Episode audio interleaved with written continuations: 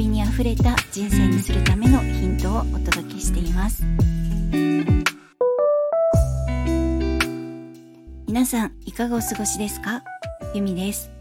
えー、本日のテーマは嫉妬です。で、今回の嫉妬は男女間の恋愛でのではなくてですね、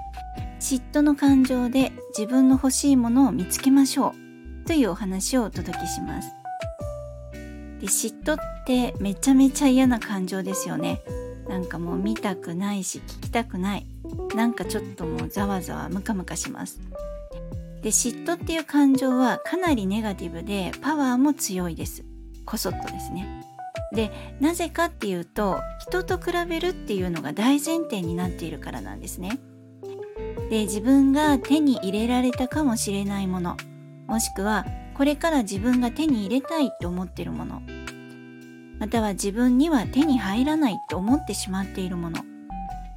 で、あの人はいいな、自分には無理だっていう自己否定の感じとか、あの人なんかより自分の方がっていう怒りとか攻撃的な感じ、まあ、どっちにしても嫌な感情です。でもなぜ比べるってことなんですよね。なんで持ってる人とか叶えてる人とかうまくいってる人に目が行くのってことなんです。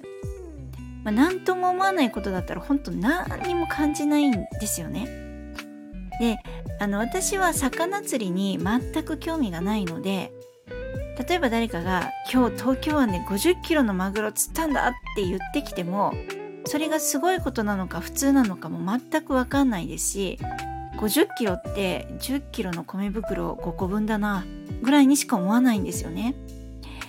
とか、あとメジャーリーグの大谷翔平君とかすっごいじゃないですか今。でもどんなにすごい成績を出してもすごいねしか思わないわけですよ。しかも本当はすごいねじゃなくてすごいんだろうなってしか思わないんです。だってわかんないですし、ただあの同じ年頃だったとしたらお嫁さんになる人に対してまあ嫉妬してたと思いますねきっと、うん。まあ、そんな感じで魚も釣らなければ野球もしない、そしてまあ結婚するようなお年頃のまあお年頃ではないっていうまあどれにしても全く、まあ、興味がないっていうか該当しないので嫉妬も起きないわけです。で、しかしこれがですね、自分が好きなこととか興味があることになってきたら違うんですね。で、いつも通りまた私の話で申し訳ないんですけど、私はじゅうねんほど前ですね、あのシンガーの歌手のジュジュが異常に嫌いだったんですね。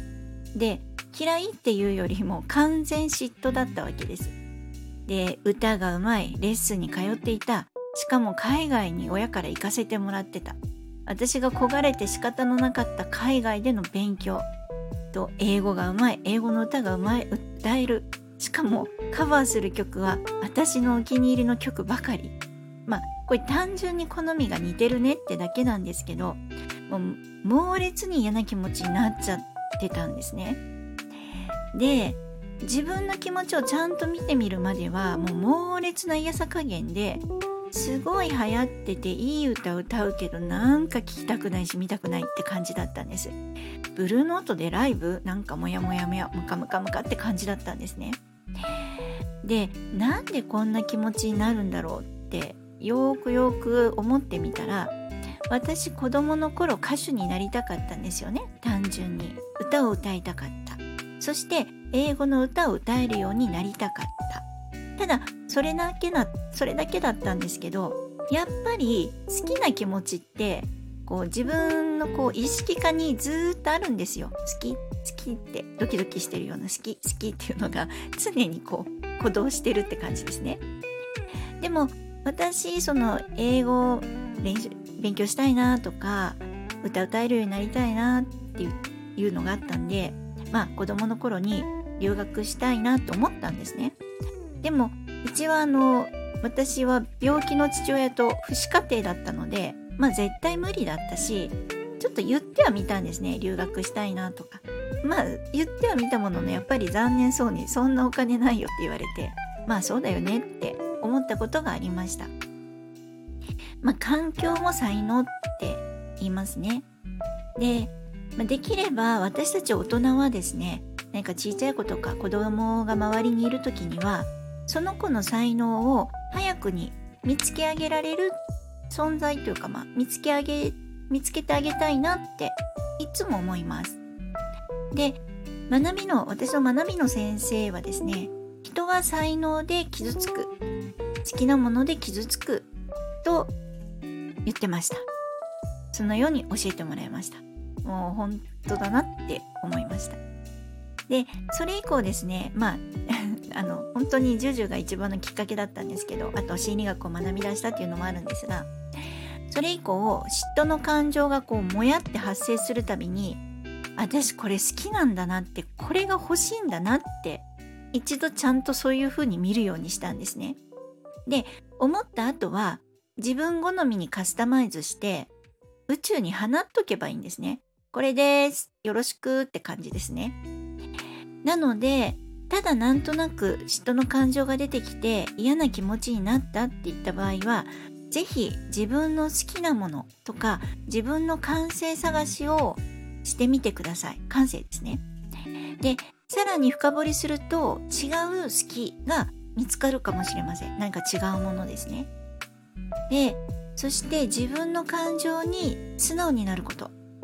で、持っている人と比べたり、自分にはないって思ったりする普通のただの感の嫉妬っていう感情で終わらせるのではなくて、自分こんなの好きだったんだなとか、いやもう本気で好きなんだなとか、そして深追いするかな、それとも好きだったっていうことを知っとくだけでいいかなとかって、一度自分の気持ちを見てみてください。